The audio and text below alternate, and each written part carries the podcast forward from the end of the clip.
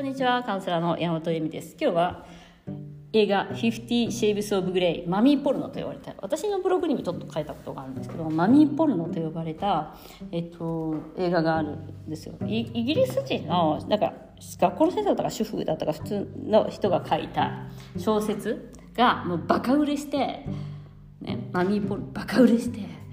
マミーポルノって言われてるんですけどそのでそれが映画になったと。でそれもまたバカ売れしたっていう話なんですよ。でまあいわゆる女性のポルノっていうのがまあ少ないっていうのがあるっていう世界もあって、まあ、女性のねエロティシズムをかきたてるような話になってるわけです。女性のエロティシズムというのの根本抜本にあるところはやはり最後に、えっと、結婚というのを持っていかないとダメなんですよ。あのわあのエロティシズムの最高峰っていうのはやはり結婚っていうものを手に入れるっていうことはあの女性にはあって。まあそこら辺はちょっと違うあの愛されているというセックスがあるというところがやはり女性のエロの基本なんじゃないかなと思います。でこの「50 Shades of Grey は」えっとまあえっとなんかまあこれ日本語で見なかったからわからないなんて言うんだっけ日本語で言うのあまあ SM の話なんですよね。そのなんかご主人様とえっと、ご主人様とそのご主人様に仕える。なんていうのこう師弟関係っていうか、まあ、そういうそういうああのセクシャリティのプレイがあるじゃないですか。でそれをがっちりやりたい。超お金持ちイケメン若若い性格もいいみたいな。なんかそういう完璧なパートナーなぎだけどあの性癖がガチな SM っていう。まあそういう話なんですよ。で、まあ、女性の方がもう女性もまた良くて、まあ、まあ若いママ可愛いでもすれてないビッチじゃないなおかつ処女っていう。何その何そのあのなんか組み合わせっていう話なんですよね。でまあもう本当にだからあのシンデレラストーリーなんですよ本当は。でもそこにえっとまあええっと SM チックなものが出てくる。そのまあフェティチズムの世界があるわけですよね。でまあそれでそのいわゆるえなんだっけそのうんあのサインをしなきゃいけないとかそういう小道具も出てきます。そのなんかそんなそんなさけどあの結婚とかそういうものと違ってそのあの、まあ、その契約は別になんか交渉人の前でやるわけでもないので何のせあの何法的義務はないんだけどそういうゲームをしていくっていう感じなんですよね。そのでそのまあ、契約をにサインをするその契約内容はみたいなで、まあ、その契約内容がなんかなりディープな話で、まあ、そそこでもご主人様がとか かか書き方もすごいわけですよ。もうなんかご言葉がやっぱりね言語っていうやっぱり小説だったんでそのご主人様には絶対逆らわないみたいなそういうなんかご主人様と呼ぶとかなんかグレイ様と呼びなさいみたいなすごい面白いあれなんですね。でななんかこの話を見ててえっとまああなるほど。そのまあ女性のそのエロティシズムをかきたてるとかあのそういうこともあったしやはりそのシンデレラストーリーなわけですよ。すごいいきなりなんかデートがジェットに乗っちゃったりとかあのなんかこう そのヘリコプターに乗っちゃったりとかでもうなんかそんなのすぐサインするんじゃないのみたいな感じのね。ようなもう半端じゃないお金持ち。半端じゃないお金持ちで。なんか車も何十台も持っててみたいな。そういうまあまあそのそういう男性なわけです。でまあそれはそれでいいとして、えーと、そこからなんですけどあのー、あでこの絵の話なんですよね。SM のあのいじめられるいじめる側といじめられる側っていうとなんか可愛くなっちゃうんですけど。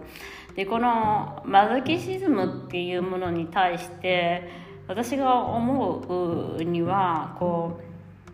うやめてやめてもやってほしいうちみたいな感じの喜びがあるのかなと思っていて。これはねあのみんなと M ですって私はよく言ったりとかしてるんですけど、まあ、メンタル面ではみんな超ド M なんですよ自分に対して。そのおめえダメだろっていうのをなんかすごいそれをなんか喜びと感じているというかそれが癖になってるというかそういうプレーを楽しんでる人が多いですメンタルではね。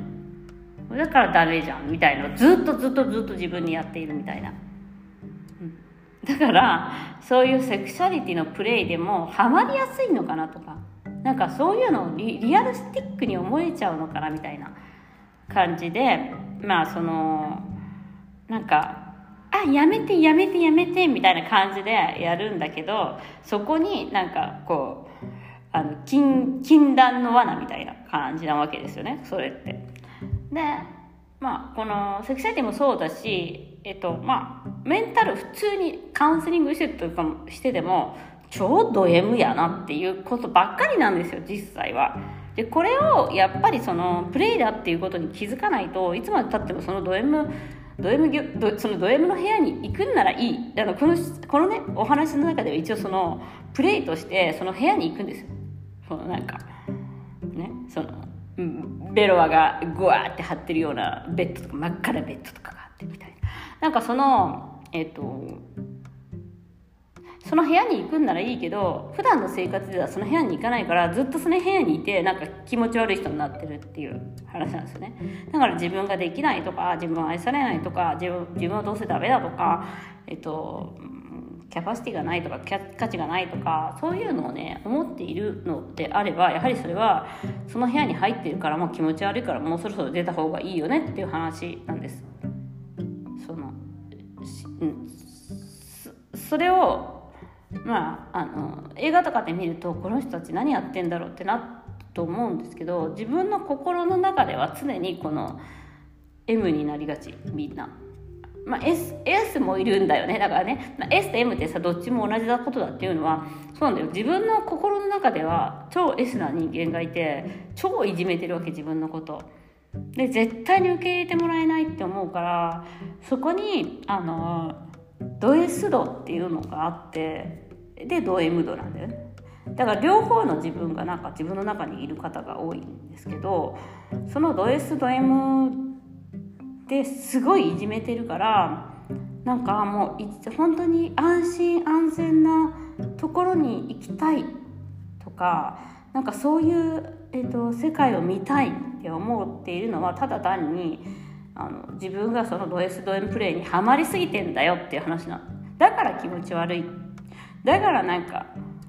あのメンヘラな人嫌われるんじゃないっていうちょっと気持ち悪いんですよ。だからね。そういう意味で。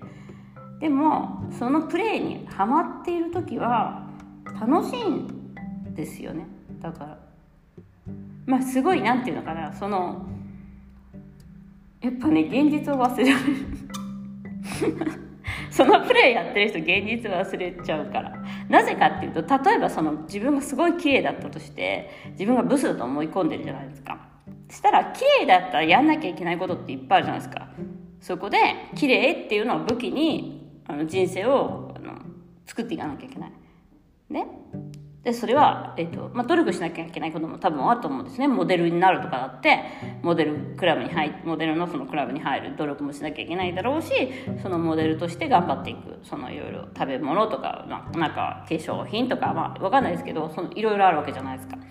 でもあの綺麗で生まれたら綺麗で生まれたなりのその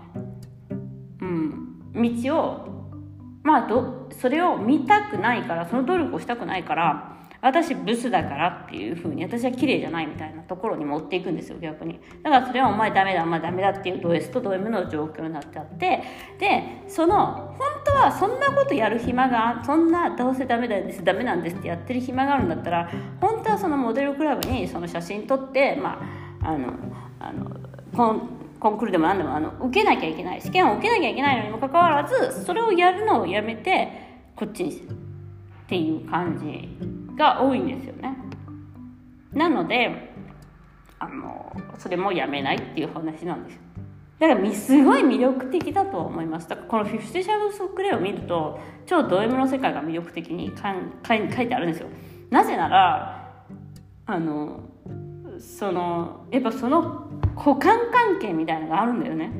S の人が言うそのいじめるいじめるっていうか、まあ、そういうプレーをする。でかなり S は、えっとまあ、まあなんかアクティブなわけ。その力を持っている。だからそれをあのその遊びをやめてちょっと普通に外に出て自分のその人生を発揮してみないかみたいな話なわけですよ。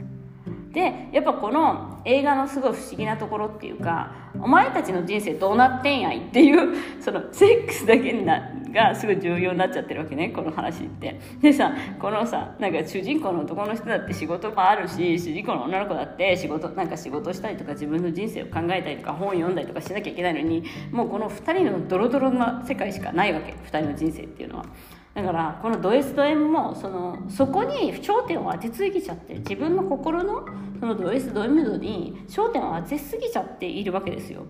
そこは。あの人生には他にいろいろなものがあるのでその自分の心の中の焦点を当てすぎないようにっていうそういう意味であの好きなこととかあのやりたいことがあったらやった方がいいよねっていうのはあのそのド S ド M ゲームにねあのハマっちゃって他のことできなくなっちゃう。この2人クルフトフィフティオシェイブス・クレイの2人っていうのはこの人たちセックスとなんかこの2人でイチャイチャしてることしかしないのかなみたいなぐらいなぐらいなあの重要度なわけですよ。でも人生はセックス以外にも大切なことはいっぱいあります。そんなそんな仕事でもないし。あのね。でなんかその部分をねあので他にもすごい楽しいこともいっぱいあります。でもそのド S ド M ゲームっていうのはすごい面白いんで私たちの心の中にあるド S ド M ゲームっていうのはあの永遠に続いていてそればっかりやってる人いるじゃないですか。なのでちょっと出て出た方がいいんじゃないっていうそのゲーム。